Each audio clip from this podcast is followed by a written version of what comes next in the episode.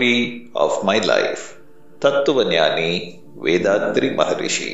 Chapter 22 Temper. I have spent all my days in introspection. I have also been eager to put into practice the decision arrived at then. But the delusions that beset every man enveloped me also occasionally.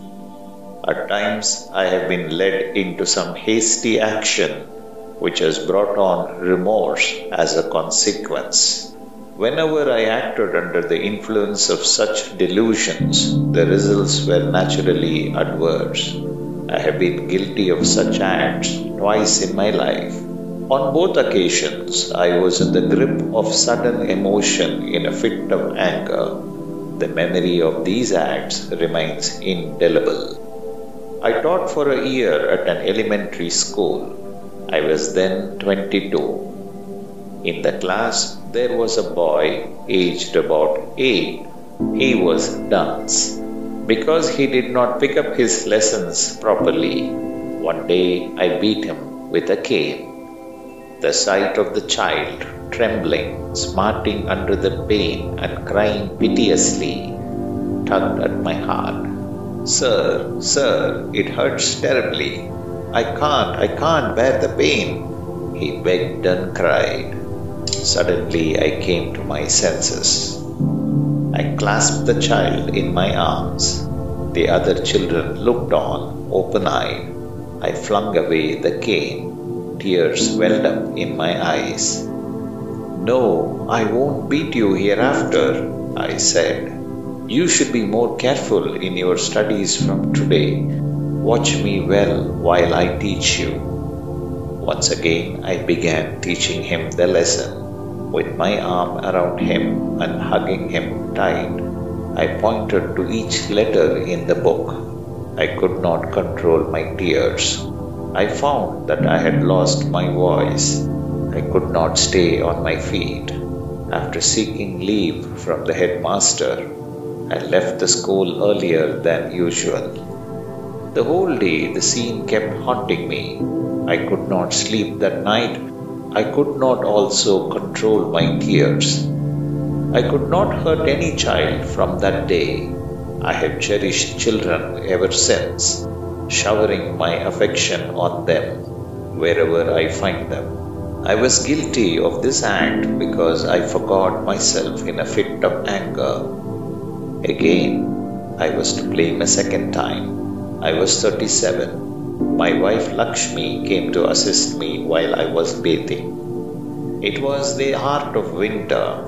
I was shivering with cold. I always preferred cold water to bathe in. It was my habit to first acclimatize myself to the cold by pouring water little by little on my body to start with. Only after that I would pour water over my head with dipper. I was halfway through this process when Lakshmi entered. She filled a bucket with water. Why are you timid like this? She asked. If you empty a whole bucket, all of a sudden over your head, cold gets dispelled at one stroke. She suited the action to the word and emptied the entire bucket over me. It was too cold. I almost froze. My reaction was instantaneous. I seized the bucket and filled it with water. It is for you to see for yourself now what this cold is like, I said and poured it all over her head. She did not utter a word. She stood petrified. She just wiped the water dripping from her head only her tears burst forth. She sobbed as she mopped up her tears with the front of her dress. The fit of anger passed as quickly as it took hold. I was myself again. I realized how heartless I had been. It was not so much because I gave her the ducking. My case was different. She was entitled to take that much liberty with me.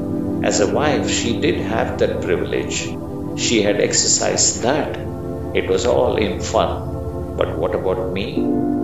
It was anger that took complete possession. I became conscious of my error. I spoke to her and comforted her, but I myself was beyond all comfort. Nothing could soothe me. I made it a point not to give way to anger anymore. I tried several courses of self education.